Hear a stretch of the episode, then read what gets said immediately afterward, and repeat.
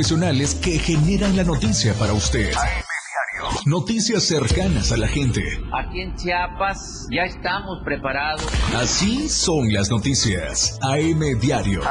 Con Lucero. Contagios por COVID en aumento. Arriban 114 mil vacunas. Piden llevar a niñas y niños de 5 a 11 años. Operativo en las Margaritas contra la venta ilegal de bebidas alcohólicas. Tuzos y gallos se midieron este lunes para concluir con la primera jornada. Estamos a diario contigo.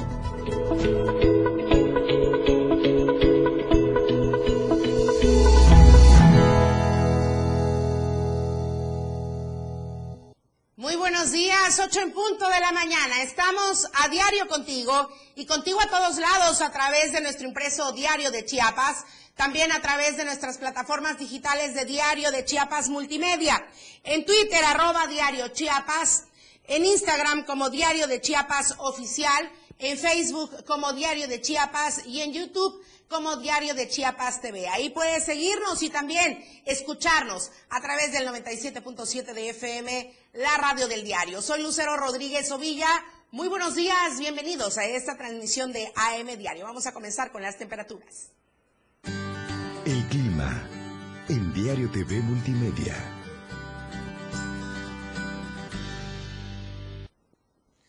Mañana de martes 5 de julio de 2022. Aquí en Tuxtla Gutiérrez podríamos alcanzar una temperatura máxima de 31 grados y una mínima de 20 grados. San Cristóbal de las Casas, 21 grados podría ser la temperatura máxima y 12 grados la temperatura mínima. En Comitán, 26 grados la temperatura máxima y 15 grados la mínima.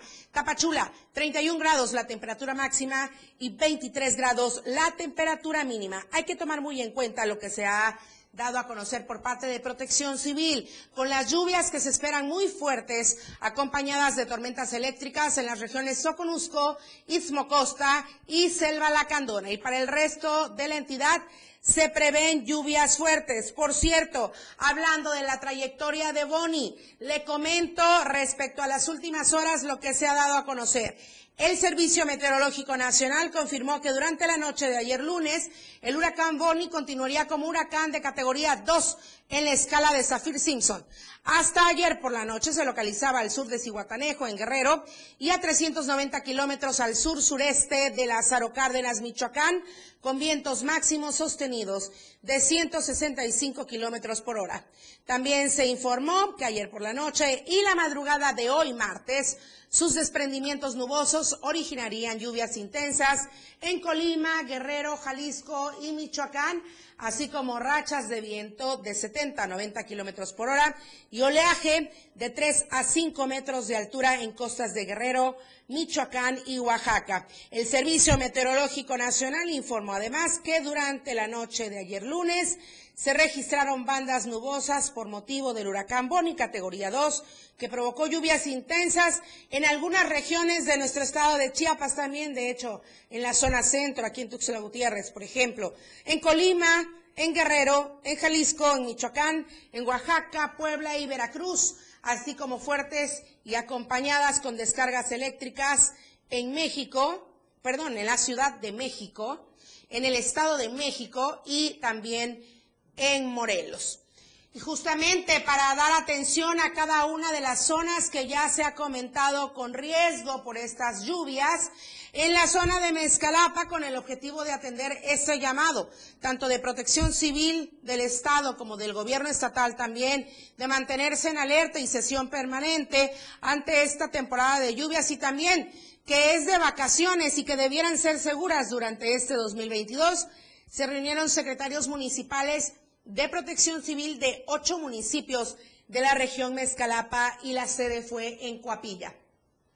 En esta sesión ordinaria participaron los municipios de Copainalá, Tecpatán, Coapilla, Ocotepec, Francisco León, Sumacinta, Mezcalapa y Chicoacén, a quienes se les exhortó a seguir trabajando en coordinación con los tres órdenes de gobierno con el objetivo de reducir y prevenir los riesgos que puedan causar lluvias que continúan en la región Mezcalapa.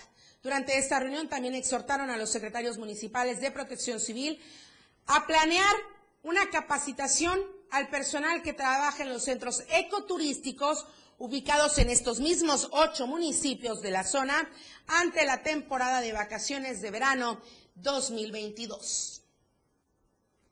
Estadísticas, reportes, información. COVID-19. Pues sí, disfrutar de las vacaciones, pero también de manera segura, sobre todo ante esta situación que todavía no cesa con la COVID-19. Al contrario, nuevamente y desafortunadamente van los casos en incremento. Probablemente en nuestro estado de manera oficial no se reflejen las cifras de manera contundente, mayoritaria. Sin embargo, a nivel nacional ha sido así. Y por ello, este sondeo de opinión que realizó Adriana Santos con la gente, ¿cuál es su opinión? Hay que seguirnos cuidando y de manera debida. En las últimas horas, la Secretaría de Salud de Chiapas ha notificado 33 casos positivos de COVID-19 en la entidad. Esto le preocupa a la población y acerca de la creciente en los números de contagios, la gente ha opinado. Eh, pues, como yo percibo, no he visto muchas personas que presenten eh, dificultades respiratorias, sinceramente. Conozco de personas este que sí este han sido afectadas pero han estado vacunadas y considero que sí les han sí le ha beneficiado.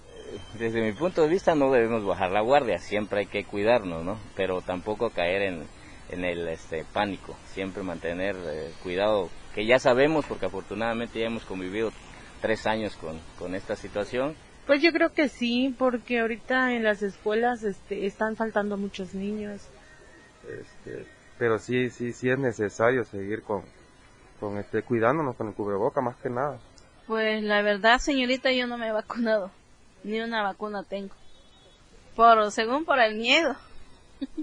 la semana pasada estaba yo de aquel lado. Me falleció un muchacho en colectivero. Empezó que se le iba el aire y el aire y el aire. Y decían la gente, pónganle cebolla, pónganle alcohol y le ponían y nada, falleció el muchacho. Pues más que nada yo creo que porque ya estábamos, ya estamos vacunados, ¿no? Yo creo que pensar que es por eso. Hora de salir, pues ahora sí que no creo, hay mucha gente todavía en la calle y, hasta sin cubrebocas, sobre todo en los colectivos. Bueno, yo no, yo no uso el colectivo, pero me han dicho. La mayoría de la población tiene una perspectiva en común. No hay que bajar la guardia ante esta crecida de contagios en la llamada quinta ola de COVID-19 en Chiapas. Para Diario de Chiapas, soy Adriana Santos. Pues no, no hay que bajar la guardia, pero tampoco hay que dejar de acudir por el esquema de vacunación.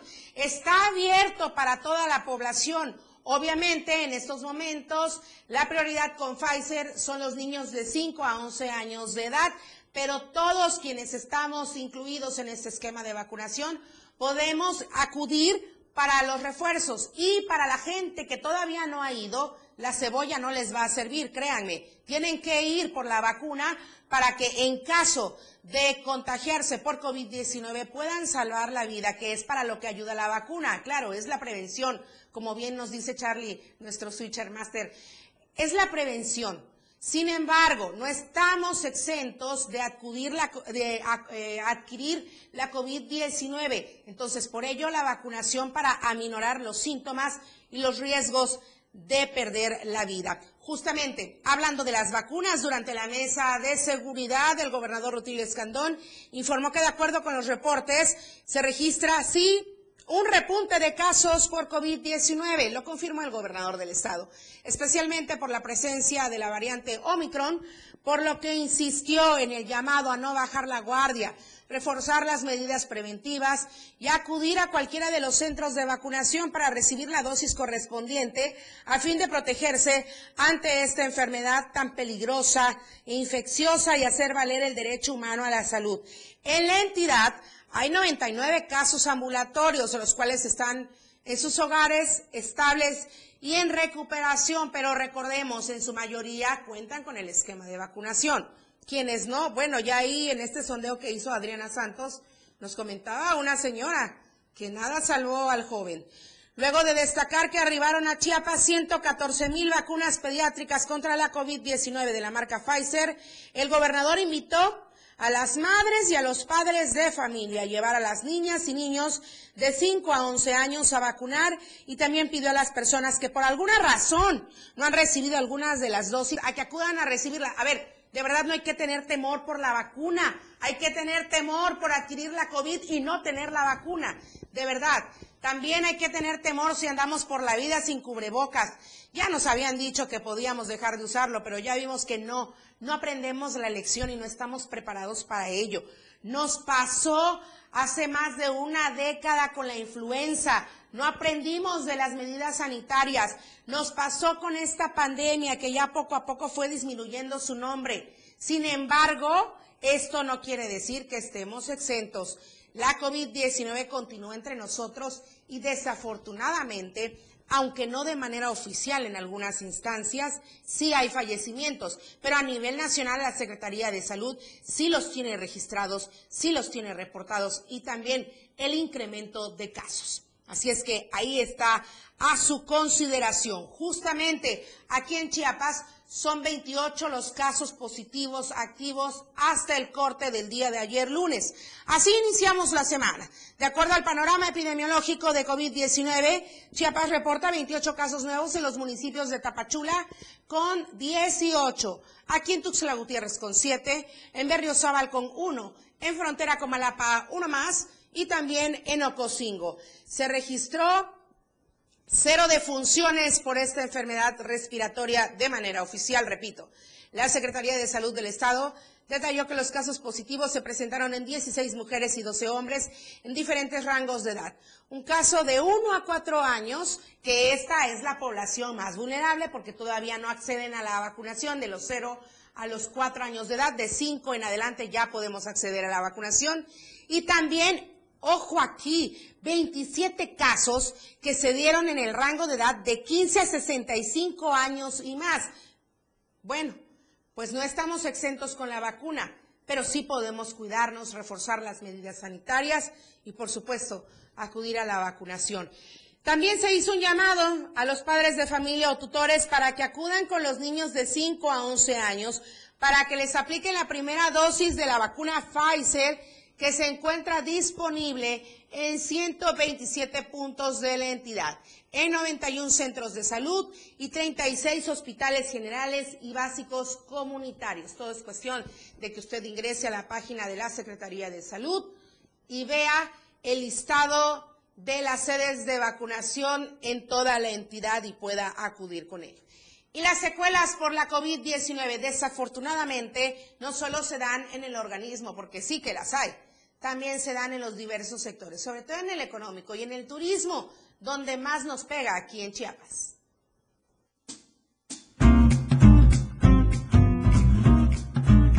A pesar de que ya pasaron dos años desde que la pandemia de COVID-19 golpeara fuertemente la economía mundial, las secuelas se siguen presentando. En cuestiones de número, el despunte que en algún momento tuvo el estado de Chiapas en materia de turismo no se ha podido consolidar del todo actualmente. Según los reportes del Observatorio Ciudadano de Fomento Económico de Chiapas, la derrama económica turística en la entidad es de 2.480.30 millones de pesos en este año, muy similar al año pasado que tuvo una cifra de 2.479.45 millones de pesos en los primeros cuatro meses del año. Sin embargo, estas dos cifras no alcanzan a superar lo que en el año 2018 el estado de Chiapas llegó a percibir en estos mismos cuatro meses del año, con 3.691.11 millones de pesos el tema de la ocupación hotelera de este año, la estadía promedio del estado fue de 1.41 días, poco más al año pasado que tuvo una cifra de 1.37 días, es decir, la pernocta en la entidad chiapaneca sigue siendo uno de los eslabones débiles ya que son pocos los turistas que se quedan a dormir en los hoteles chiapanecos. Para Diario de Chiapas, Francisco Mendoza. Justamente en este sentido va la encuesta que circula durante esta semana. Se abrió el día de ayer para que usted pueda pues eh, consultarla, compartirla y por supuesto responderla. Por quinta ola, ¿deben suspender las clases presenciales? Las tres opciones, sí, el riesgo es alto, no, ya hay vacunas o no me interesa. A nosotros sí nos interesa saber su opinión y el día viernes Efraín Meneses estará dando los resultados en Chiapas al cierre. Vamos a ir al primer corte comercial. Regresamos con más información en AM Diario. En un momento regresamos con más de AM Diario.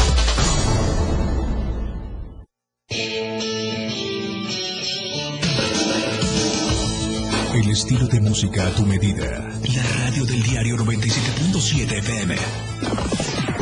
Las 8. Con 15 minutos. Fundación Toledo es una organización enfocada en la educación. Desde nuestra fundación hemos realizado varios proyectos para poder llevar a cabo nuestro objetivo principal, apoyar la educación en Chiapas, especialmente en las zonas rurales marginadas. A pesar de ser una organización joven, somos apasionados de lo que hacemos y entendemos que la educación juega un papel importantísimo en las personas, ya que ésta se ve reflejada en el desarrollo de su país. Para conocer más de nosotros, visita nuestras redes sociales en Facebook e Instagram como Fundación Toledo y nuestra página web en www.fundaciontoledo.org. Por amor al arte. Todo lo relacionado al arte y la cultura de nuestro estado. Difusión de eventos, carteleras, conciertos, datos curiosos e invitados especiales. Por amor al arte. Domingos de 9 a 11 de la mañana por el 97.7. La radio del diario. Contigo, a todos lados. Caminando con Los Ángeles, un programa donde encontrarás la conexión con Los Ángeles, donde se hablan temas de luz. No hay nada más hermoso que compartir los temas de luz de Los Ángeles y Arcángeles. Acompáñanos todos los martes y jueves de 10 a 11 de la mañana por la radio del diario 97.7. Contigo a todos lados. Todo el mundo habla, porque hablar es fácil. El espacio en radio donde escucharás todos los temas actuales y de mayor tendencia en redes sociales. La neta. Luis Tobilla te habla con La neta en la neta. Todos los sábados de 3 a 4 de la tarde por la radio del diario 97.7. Contigo a todos lados. La neta. 97.7. La radio del diario. Continuamos con más de AM Diario.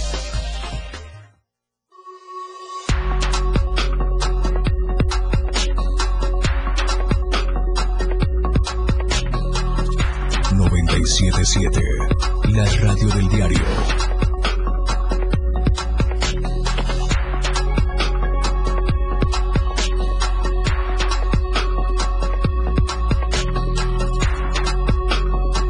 Amor y pasión por la radio. 97.7 FM. La radio del diario. Contigo a todos lados.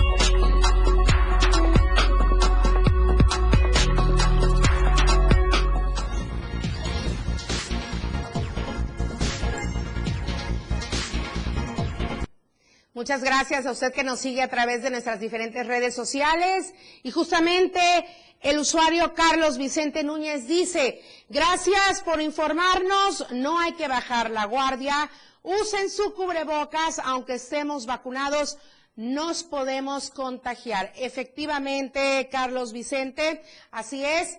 Así es que hay que atender las recomendaciones para evitar mayores contagios por COVID-19 y, por supuesto, las vacunas para evitar cualquier riesgo mayor en nuestra salud. Y bueno, hablábamos de las secuelas por la COVID-19 y toda la pandemia y los estragos que se dieron tanto en la salud como en los diferentes sectores. Y es el caso del sector de la vivienda, donde todavía los costos de los materiales de construcción no dan tregua.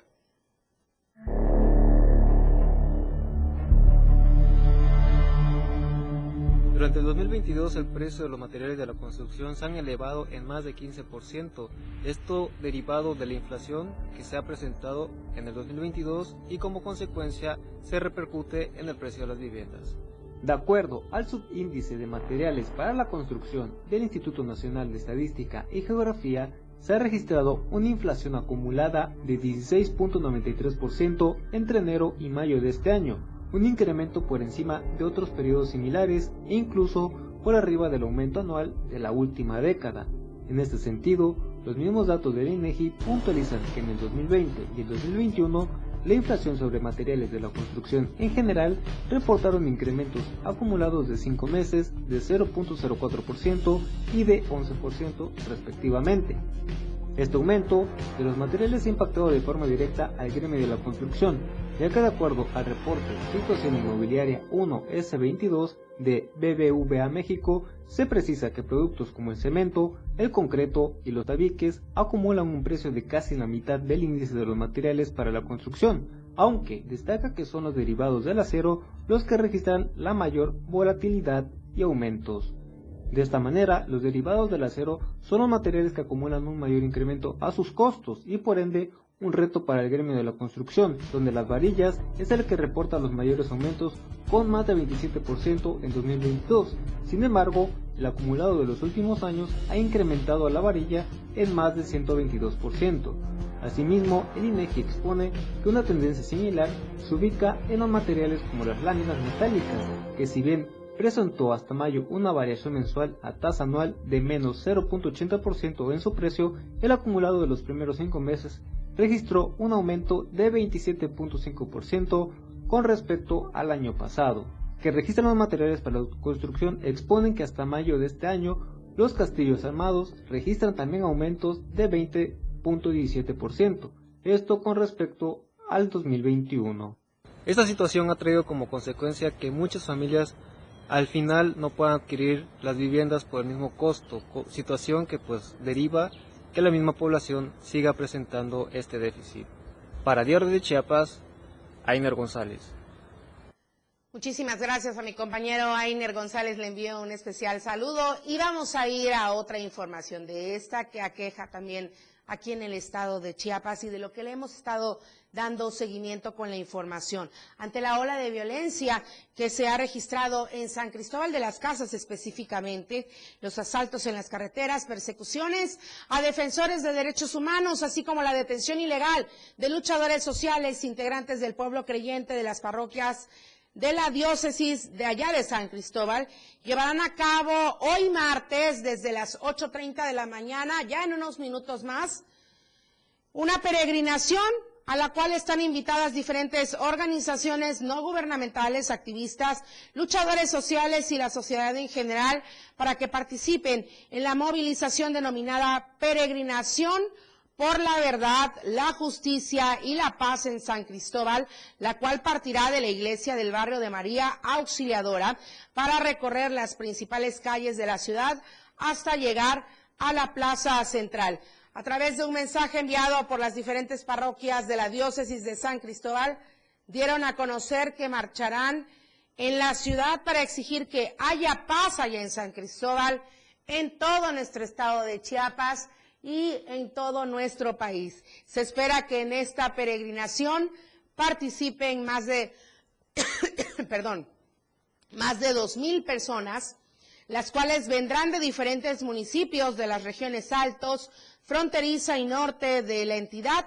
Y finalmente, invitaron a los feligreses, también a las organizaciones y ciudadanía a sumarse a esta movilización para, pedir a las diferentes instancias del gobierno del Estado que haya paz en la ciudad, así como en otros municipios que han sido afectados por asaltos y asesinatos.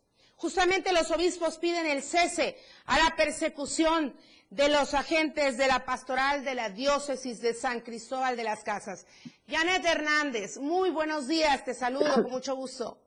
Hola Lucero, muy buenos días, te saludo de San Cristóbal para informarte que el obispo Rodrigo Aguilar Martínez, titular de la diócesis de esta ciudad, y Luis Manuel López Alfaro urgieron el cese a la persecución, represión e intimidación para los defensores de la vida. A través de un escrito, los obispos lamentaron el incremento de la violencia en Chiapas y la persecución de las personas que luchan por la construcción de un mundo diferente. Indicaron que, eh, bueno, señalaron eh, los asesinatos que se han registrado, como el del guía de turistas, dos sacerdotes jesuitas en el estado de Chihuahua, dentro de un templo católica, hacen ver la magnitud del problema que aumenta cada vez más, mientras que en Chiapas, el 5 de julio, el asesinato de Simón Pedro, expresidente de las abejas de Axial, del fiscal indígena Gregorio Pérez, muy cercano a su centro del trabajo, del periodista Freddy López, y de la señora Paula Ruiz. Todo esto ha ido incrementando. Es por ello que hacen este llamado al gobierno para que cese este, este hostigamiento y, y persecución a los agentes de pastoral, entre ellos el párroco Marcelo Pérez Pérez, a quien le han, este, se ha, se ha este, difundido el rumor que puede ser detenido por su participación en, en el caso de Panteló Lucero. Y oye, Janet, por cierto, en cuanto a este tema, decía hace unos instantes, retomando la información que nos enviaste, que habrá una manifestación el día de hoy. La gente ya está comenzando a congregarse. Así es, este, apenas están llegando, se están reuniendo en la iglesia de María Auxiliadora, esto aquí en la zona sur, eh, apenas están eh, concentrando. La cita era a las ocho y media, pero yo creo que partirá a, a las nueve o un poquito más de las nueve. Estamos al tanto y pendientes a través de tu corresponsalía. Muchísimas gracias, pero no vamos a dejar de lado este otro tema de los transportistas que también están solicitando la atención para frenar los bloqueos, sobre todo en este tramo que va de la caseta de cobro de Chiapa de Corzo hacia San Cristóbal. Así es, Jesús Pérez García, líder estatal de la Alianza Mexicana de Organizaciones de Transportistas, la AMOTAC, pidió al gobierno que aplique la ley para frenar los bloqueos y asaltos en, la en las carreteras de la región. Indicó que esta situación está ahuyentando al turismo y lastima la economía de todos los chiapanecos en todos sus sectores. Eh, es una situación muy difícil que se está pasando con este tema de los bloqueos, señaló.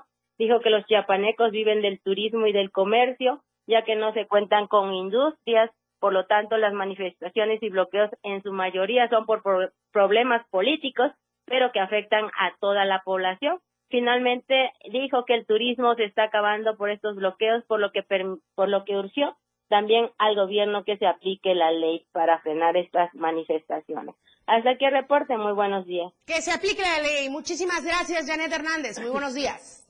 Bueno, sí. Bueno, y justamente hablando de toda esta situación, dice el arzobispo de Tuxtla Gutiérrez, Fabio Martínez Castilla, que la terquedad no resolverá problemas de violencia. En el contexto de violencia que hay en el país no sirve de nada entercarse, sino construir a partir del diálogo el bien común, así opinó el arzobispo de Tuxtla Gutiérrez, Fabio Martínez Castilla, y es que también consideró que si la violencia continúa ganando terreno, pronto las calles serán un peligro no solo para los periodistas, para los defensores de los derechos humanos o para los sacerdotes, sino para todos los ciudadanos. Para Diario de Chiapas, Marco Antonio Alvarado. Vamos a pasar a las denuncias ciudadanas y con ello agradecerle por su confianza en esta casa editorial Diario de Chiapas para que nuestros compañeros reporteros y también nosotros como conductores demos seguimiento a todas sus denuncias ciudadanas a través del impreso, de la radio y por supuesto de los diferentes espacios informativos de multimedia. Y es el caso allá en Escalapa, Omar Ruiz colapsa un drenaje y nadie les da atención. Muy, muy buenos días. Muy buenos días, Lucero. Sí, efectivamente, esto ocurrió aquí en Mezcalapa, mejor conocido como Malpaso, en la colonia Pirámide Baja, en donde pobladores ya se han manifestado de manera, este, han acudido ante las oficinas de la presidencia pidiendo atención, también han acudido a ZAPAR, incluso a Protección Civil, para que los puedan ayudar. Cabe destacar que el drenaje, dijeron que ya desde hace algunos, un par de meses se empezaba a sentir olores fétidos eh, y algunas afectaciones en su drenaje de diversas familias. Sin embargo, fue hasta hace un par de días cuando este colapsó. Este colapso provocó que se salieran las aguas negras, eh, hubiera una corriente fuerte de aguas negras sobre toda la colonia y también ha ocurrido riesgos hacia, hacia las estructuras de algunas viviendas y sobre todo en una escalera que sirve para salir de la, del poblado hacia la cabecera municipal, hacia la zona centro. Es una escalera que ha sido, ha estado escarbándose toda la corriente de agua y prácticamente la escalera se encuentra al aire, ya no tiene estructura hacia abajo, solamente queda el cascarón de lo que es la escalera y la gente sigue pasando por esta zona. También la corriente de agua pasa por una escuela que se llama el CECIT, en donde ya padres de familia y estudiantes, así como maestros, han solicitado la ayuda de las autoridades ya que el olor fétido del día es insoportable y han resultado algunos con dolores de cabeza. Esperan que las autoridades tomen cartas en el asunto, pues de lo contrario tienen previsto organizarse y em- empezar a realizar bloqueos en la entrada del municipio a fin de que las autoridades volteen a verlos y hagan caso a sus peticiones. Esta es la información que tenemos aquí desde Malpaso. Bueno, pues ahí está el llamado, ya giraron los oficios a las diferentes instancias y aquí vamos de nuevo con el tema de los bloqueos y es que si no la gente siente o piensa que no les hacen caso y ya dijeron bloqueos y no les hacen caso. Vamos a ir al siguiente corte. Muchísimas gracias, Edgar Omar Ruiz. Muy buenos días. Vamos al siguiente corte comercial. Ya está el dios de los deportes en el estudio de AM Diario. Al regreso, más noticias, la radio del diario.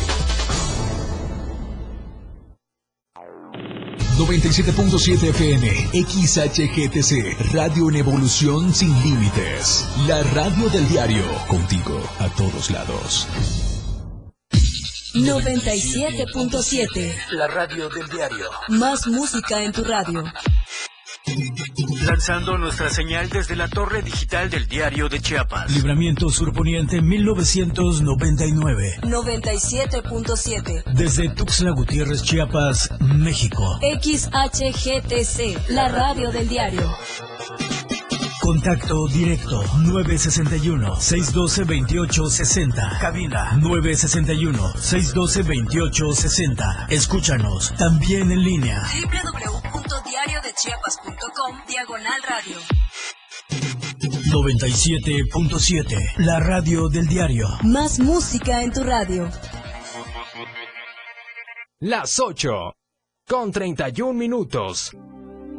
Chiapas es poseedora de una belleza natural sin rival en todo México.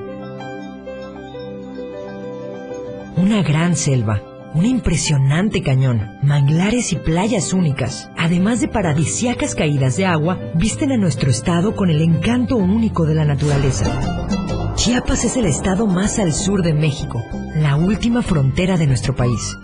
Aquí, en este rincón, que también fue el último territorio en añadirse a la República, se encuentra un paraíso de bellezas naturales listo para ser explorado. Ven y disfruta lo que Chiapas tiene para ti. 97.7, la radio del diario. Contigo a todos lados. La radio del diario 97.7 FM. Contigo a todos lados. Continuamos con más de AM Diario.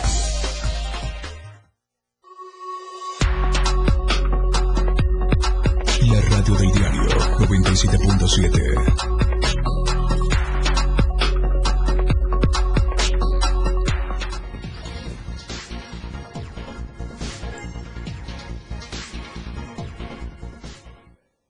Estamos de vuelta en AM Diario. Siempre es un gusto recibir a Lalo Solís en el estudio. Muy buenos días.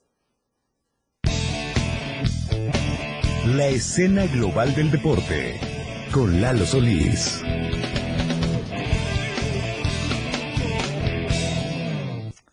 Buenos días, bienvenidos a la información deportiva en AM Diario. Hoy tenemos mucho que platicar con todos ustedes y es que como ya hemos venido comentando desde hace algunos programas, pues las artes marciales mixtas o los deportes de contacto están tomando mucha potencia en el deporte chiapaneco y es que el fin de semana pasado la Asociación de Kickboxing realizó un campamento de cara a un evento macroregional que se va a disputar del 29 al 31 de julio en la Ciudad de México. La asociación eh, está tratando de hacer un trabajo puntual para definir técnica y táctica. Ya estamos viendo algunas de las eh, técnicas que se han estado mejorando, tratando de que los eh, representantes chiapanecos que van a estar en este evento, que eh, pues tiene el objetivo de demostrar el nivel de nueva cuenta, pues puedan alcanzar el nivel idóneo para competir entre los mejores. Este campamento se realizó el fin de semana en el gimnasio polifuncional del Parque del eh, Oriente, aquí en la capital chiapaneca, y estamos viendo, también asistieron pequeñines porque se van eh, poniendo a punto, van comenzando en esta actividad y es prioritario que tengan referencias con los seleccionados. Así que este campamento tuvo una duración de dos días y se reunieron para trabajar a tope, pensando pues en este evento que se realiza en la Ciudad de México. Vamos a platicar de taekwondo, continuando pues con los deportes de contacto. Y es que sabe, se lo habíamos comentado, eh, se espera mucho, se tienen altas expectativas de esta disciplina en los Juegos Nacionales con ADE y ayer, luego de la primera jornada en la modalidad de combate, ya cayeron algunas medallas, van cinco en total, eh, dos de ellas han sido en Pumsa o Formas y tres más fueron en combate. Lamentablemente todavía no cae ninguna de oro, pero Bricia Obando, de la categoría 12 y 14 años en los 41 kilogramos, se colgó la plata en un combate eh, por la eh, medalla de oro bastante, bastante complicado, pero bueno, finalmente es una medalla muy valiosa. Frida Sofía Espinosa sumó bronce, lo mismo que Vania Mondragón, y en eh, Punzae tercias mixtas e individual libre también dieron medalla de bronce allá en Culiacán, Sinaloa, en las actividades de una disciplina que, insisto, todavía tiene algunos días de competencia en las que se espera caigan algunas otras medallas todavía. Restan muchos participantes chapanecos, la delegación es bastante nutrida, más de 40, y todavía no han entrado todos en, en competición, así que bueno, se esperan algunas otras medallas hasta el momento en el taekwondo de los nacionales. Platicamos un momento de softball y es que como ya eh, hemos venido comentando, se disputó la jornada 5 del torneo femenil de la Liga Municipal de Softball. Los resultados de esta jornada fueron los siguientes. Guerreras, 23 carreras o 2 a Panteras. Antes vea, es eh, en su pantalla eh, acciones del partido entre las novenas de Avíos y Ámbar, eh, se esperaba pues que Avíos, que es el actual campeón de la categoría, tuviera una tarde relajada en Cañahueca. Sin embargo, Ámbar le complicó de más y tuvo que ser hasta la parte baja del séptimo episodio cuando pudiera por fin Avíos colgar un cero que le propinó un triunfo importante. Siguen en el segundo puesto, solamente tienen una derrota y parece que de a poco, a pesar de algunas bajas que han tenido eh, durante el torneo, pues mantienen el nivel y siguen sumando triunfos. Así que bueno, 12 carreras a 10 terminó este compromiso y finalmente en el que se esperaba fuera el compromiso más importante de la jornada, así resultó con el duelo entre Reales y Águilas. Se trenzaron en una muy buena batalla en el que los errores fueron mínimos y los aciertos muy puntuales para que Reales se llevara el triunfo seis carreras a tres. La novena que tuvo descanso en esta ocasión fue Apaches, así que ya el próximo jueves les traeremos la programación del fin de semana dentro de la sexta jornada, si es que hay, porque se presume que habrá descanso debido a algunos compromisos que tienen algunos equipos de esta competencia. Así que bueno, ahí estuvo la jornada 5 de la primera vuelta en el torneo femenil 2022 del softball en Cañahueca. Vamos a cerrar la sección deportiva platicando de la Liga MX y es que ayer por la noche se cerró la jornada 1 del torneo cuando los Tuzos del Pachuca recibieron en el estadio eh, Hidalgo a los Gallos del Querétaro. Dos goles por cero finalizó el marcador de este partido. Anotaciones de Nico Ibáñez al minuto 25 y Avilés Hurtado al 57 puso los cartones definitivos en este compromiso en el que el subcampeón pues dio muestras de su poderío y de que seguramente estará peleando de nueva cuenta por el campeonato. Además, había anunciado minutos antes de arrancar el compromiso que su entrenador, Guillermo Almada, pues será renovado hasta 2025, 2 por 0, y de esta forma, pues ya se jugó la primera jornada completa y después de todos los resultados, Puebla comanda la estadística, seguido de Toluca, Santos y eh, Toluca, Tuzos, Santos y Cruz Azul. Eh, además de León, quienes sumaron victoria, pero también se colarían entre los primeros ocho equipos como Cholos de Tijuana y los Pumas de la UNAM. Así que ahí estuvieron los resultados, pues, de esta primera jornada. Y en el goleo, después de anotar un doblete en su debut, eh, Rayados ante Santos, aunque el conjunto regio cayó, pues bueno, Rogelio Funes Mori es líder de goleo con dos anotaciones hasta el momento. El Meji, como se le conoce, pues levantando la mano para ser considerado dentro del ataque mexicano para Qatar 2022, que se va a jugar en noviembre próximo. Así que bueno, ahí está pues el cierre de la jornada 1 en el Apertura 2022 de la Liga MX. Ahí está también la tabla general después de Pumas, que sería el octavo. El octavo, hasta ahí estarían los de liguilla, aunque ya sabemos que con la repesca entran casi todos.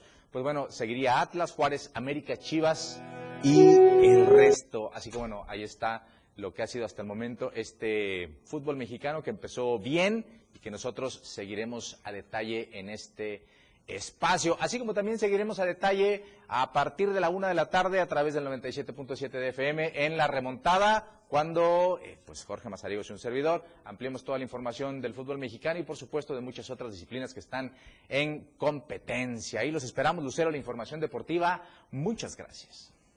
Y toda la controversia y toda la polémica en la remontada en punto de la una de la tarde, ahí estaremos escuchándoles y viéndoles, Lalo Solís. Muchísimas gracias, muy buenos días. A ti, Lucero. Bien, vamos a seguir con más información. Estábamos en este bloque de las denuncias ciudadanas y agradeciéndole por hacernos llegar porque nosotros vamos dando seguimiento a través de los diferentes espacios, tanto del impreso como de la radio y también de multimedia. Y es el caso aquí en Tuxtla Gutiérrez, donde Eden Gómez fue a la colonia Lomas del Venado, donde las calles están simplemente intransitables. Nos encontramos en Lomas del Venado, al oriente de Tuxtla Gutiérrez, en la 13 Sur y 8 Oriente. Ve usted la calle, la situación, la inconformidad de la gente ante la nula atención de las autoridades y calles y avenidas completamente destrozadas.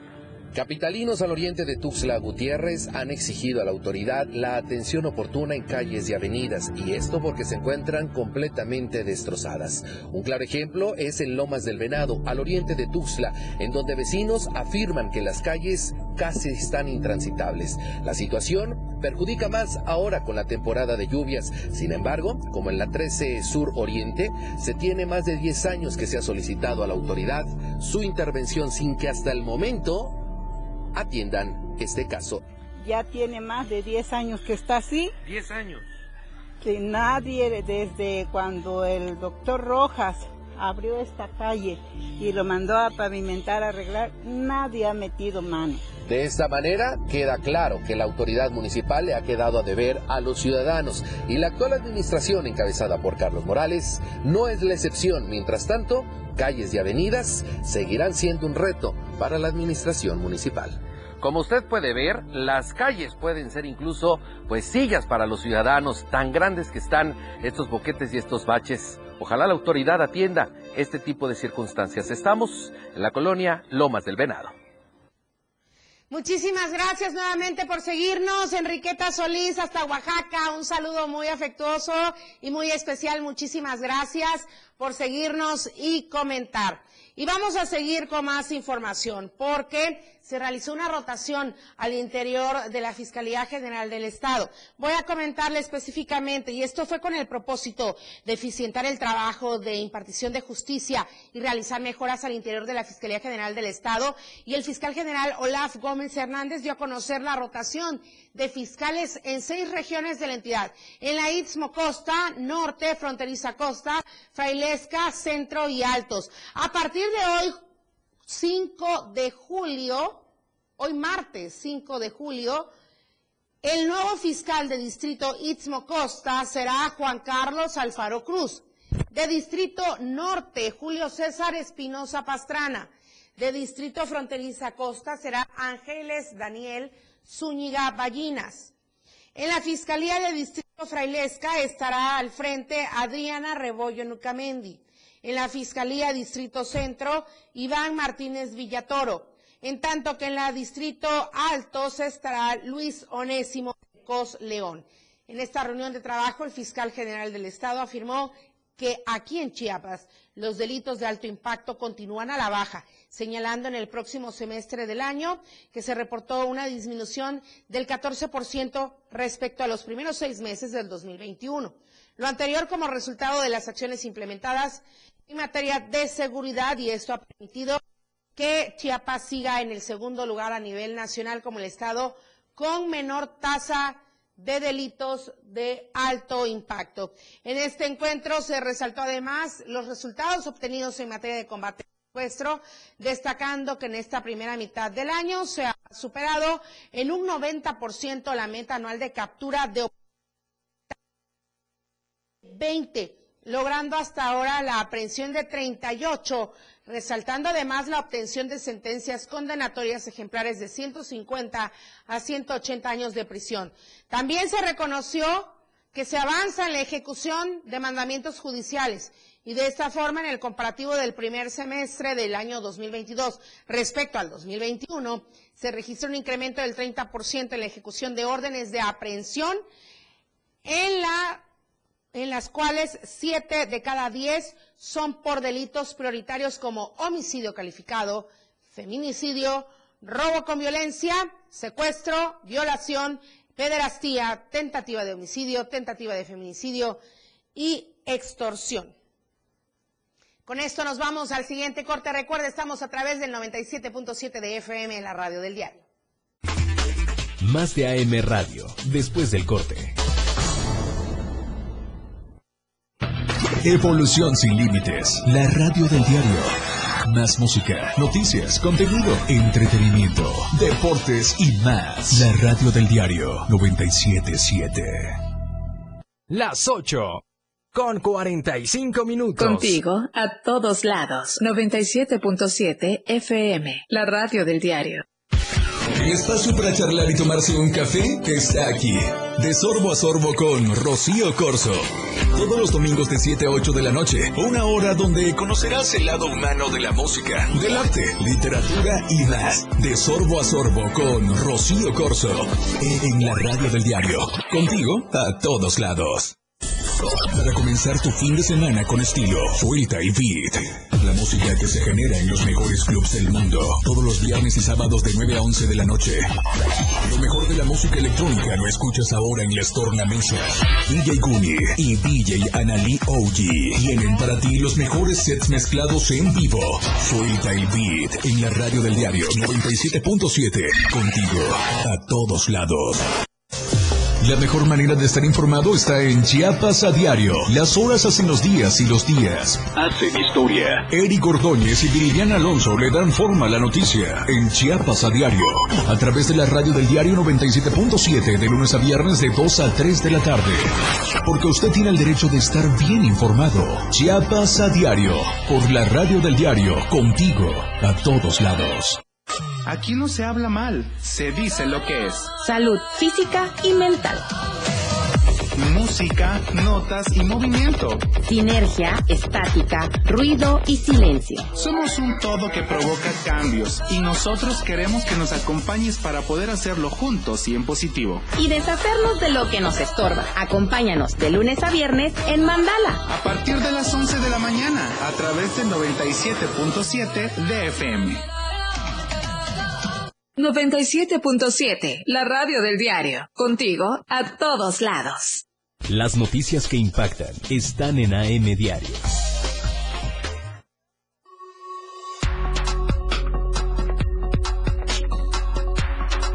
La radio del diario 97.7 FM. Contigo a todos lados. La radio que quieres escuchar. 977.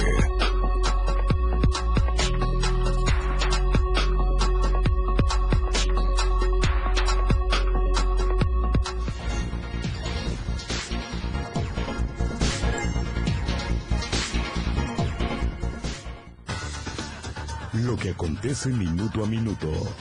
La Roja, de Diario de Chiapas.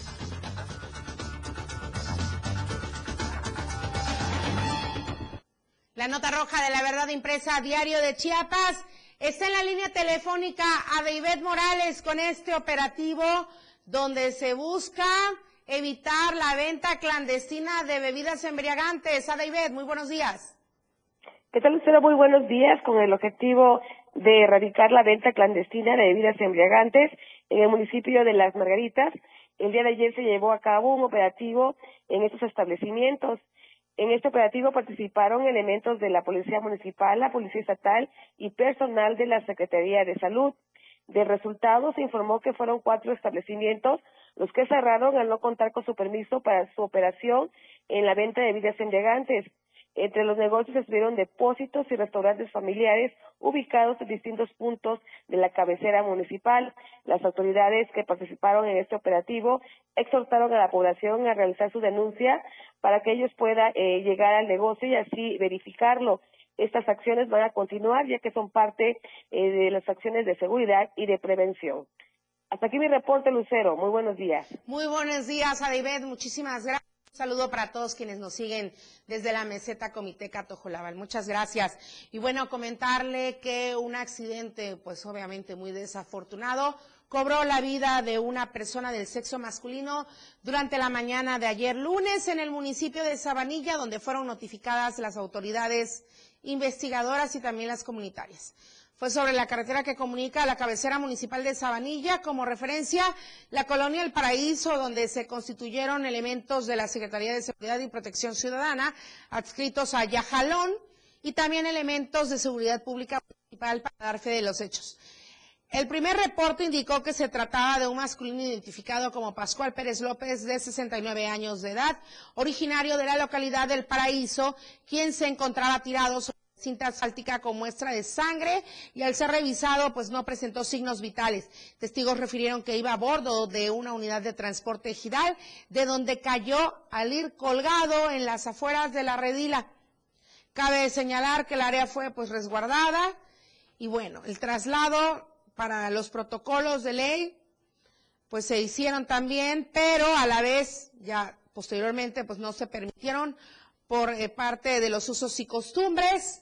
Y bueno, la persona eh, que manejaba este vehículo de redilas, pues se dio a la fuga y están tratando de deslindar responsabilidades. Allá en Tonalá, dos motocicletas chocan. Uno de los motociclistas pues quedó debajo de un camión la tarde de ayer lunes, dos motocicletas de frente chocaron. Uno de los conductores quedó debajo del camión, fue trasladado al hospital con traumatismo moderado. Esto se dio a eso de las 5.30 a las 17.30 horas sobre la avenida Joaquín Miguel Gutiérrez, esquina 20 de marzo.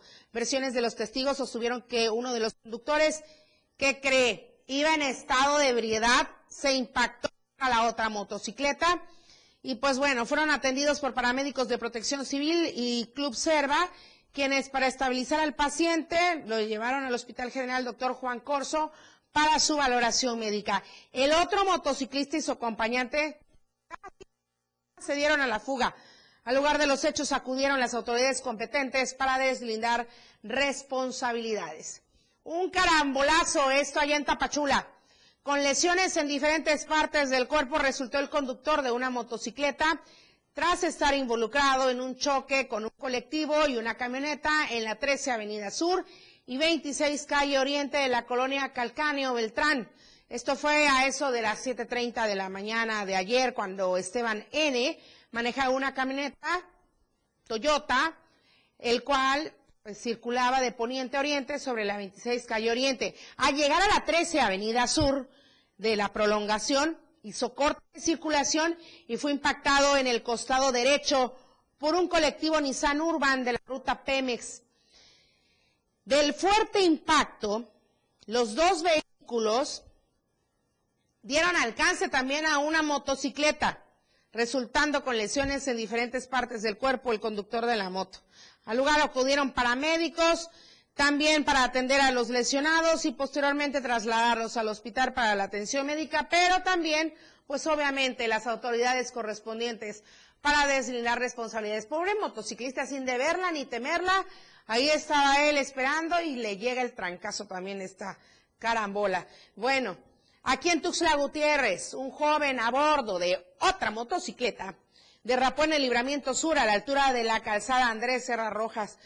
Esto fue desde el día domingo y fue a eso de las 18.30 horas cuando dieron conocimiento a los elementos policíacos, quienes comentaron que debido al exceso de velocidad, el conductor de una motocicleta cayó, resultando con lesiones en el rostro. El herido de aproximadamente 28 años de edad fue atendido en el lugar por paramédicos, por los bomberos y luego trasladado al hospital doctor Gilberto Gómez Maza, ya que debido a la caída comenzó a convulsionar y además a tener pérdida de la memoria, y cómo no, el gran golpe que se dio. Aquí lo importante es, como dice Charlie, manejar con cuidado y sobre todo estamos hablando de motos. No hay nada que, que pueda resguardar la seguridad. La gente sale disparada, sale volando. De verdad hay que tener muchísimo cuidado. Eh, como parte del servicio social que Diario de Chiapas brinda a la ciudadanía, retomamos esta información que nos envía Edgar Castillo desde Tonalá. Familiares de esta joven que usted ve en su pantalla y para quienes nos siguen en radio. Se trata de Ana Laura Ortiz Hernández, de 21 años de edad, originaria de la bahía de Paredón, de allá del municipio de Tonalá. Según su hermano, Juan Ortiz Hernández, la última ocasión fue vista en Guatemala. Su papá eh, se llama Juan, conocido como el tiburonero, es originario de Centroamérica. Trabaja eh, en la actividad de la pesca y como chofer de la ruta Tonalá-Paredón y su madre, originaria de Paredón, vive cerca de la Escuela Técnica Pesquera. Ella viste, así como usted la está viendo la imagen para quienes nos siguen en las redes sociales y para la gente que nos sigue en radio, trae una blusa roja con bordados en tonos beige eh, en el centro y también eh, trae un escapulario colgando del cuello. Entonces piden sus familiares que si usted sabe algo del paradero de esta joven Ana Laura Ortiz Hernández, comunicarse al teléfono 966 11 42 646. Voy a repetir, 966 11 11 42 646. Esta es la información para que usted pueda dar algún reporte en caso de tener conocimiento del paradero de Ana Laura. Vamos a pasar a temas más agradables. Un paseo por la prehistoria. Vamos de la mano con Adriana Santos.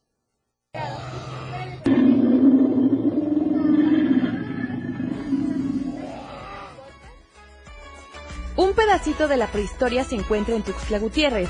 Se trata de Esbel Dinosaurios o el Sendero de los Dinosaurios, traducido del celtal al español, ubicado en las instalaciones del Museo de Ciencia y Tecnología de Chiapas. Con una inversión de más de 7 millones de pesos, el recorrido por esta atracción comienza con una réplica escala del volcán Chichonal, donde el guía cargo explica cuáles son los componentes del mismo, así como una muestra de la explosión ocurrida el 28 de marzo de 1982. Posteriormente, diferentes expertos van guiando a las personas que visitan este recinto, proporcionando información de cada uno de los 11 dinosaurios animatrónicos que son exhibidos en este espacio, cuatro de ellos elaborados por manos chiapanecas y el resto traídos desde China. De distintas épocas o hábitats, se pueden observar el Carnotaurus, el Triceratops y el mismo Tyrannosaurus rex en contextos muy similares en los que habitaron, donde paso a paso los guías proporcionan la información necesaria para los fanáticos de estos exóticos y extintos animales. Por semana este lugar recibe un aproximado de 100 visitantes quienes cada media hora y en grupos de hasta 15 personas ingresan al lugar considerado parte de la reserva ecológica conocida como el Zapotal para disfrutar del espacio al aire libre y del recorrido con dicho sendero. Se ubica en la calzada Cerro Hueco número 3000 de Tuxtla Gutiérrez, Chiapas. Para Diario de Chiapas, Adriana Santos. En unos minutos más usted verá el resumen de la mañanera en las redes sociales de Diario de Chiapas. Mientras tanto, le adelanto. Ya envió y firmó el presidente de la República, Andrés Manuel López Obrador, la iniciativa para eliminar el horario de verano.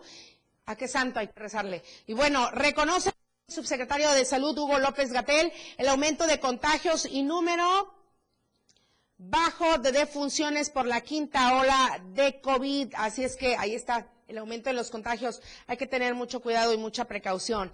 Antes de despedirnos, feliz cumpleaños a nuestra querida Luisa, Luz Adriana Hernández, perdón, perdón, soy yo la que trae aquí una falla en la lengua.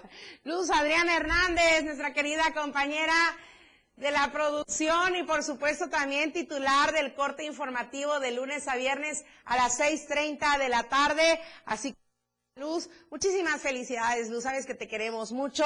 Te deseamos siempre lo mejor, no solo el equipo de producción de AM Diario, Luz Adriana Hernández, querida aquí en Diario de Chiapas, por toda la gente. Muchísimas felicidades, Luz. Siempre los mejores deseos. Las gorditas ahorita terminando. Muchas felicidades, un fuerte abrazo. Muchísimas gracias también a usted por seguirnos a través de nuestras redes sociales y en el 97.7 de FM, la radio del diario. Manolo Vázquez está en los controles de radio y Charlie Solís en los controles de tele. Muchas gracias, nos vemos mañana, 8 en punto, AM Diario. Soy Lucero Rodríguez Ovilla, buenos días. Desde temprano usted quedó informado. Aquí vemos la, la incidencia delictiva. Empezaremos. AM Diario. Nuestro compromiso entregarle los sucesos que generan noticias. AM Diario. La noticia al momento por la radio del diario 97.7. AM Diario. En la mañana. 97.7.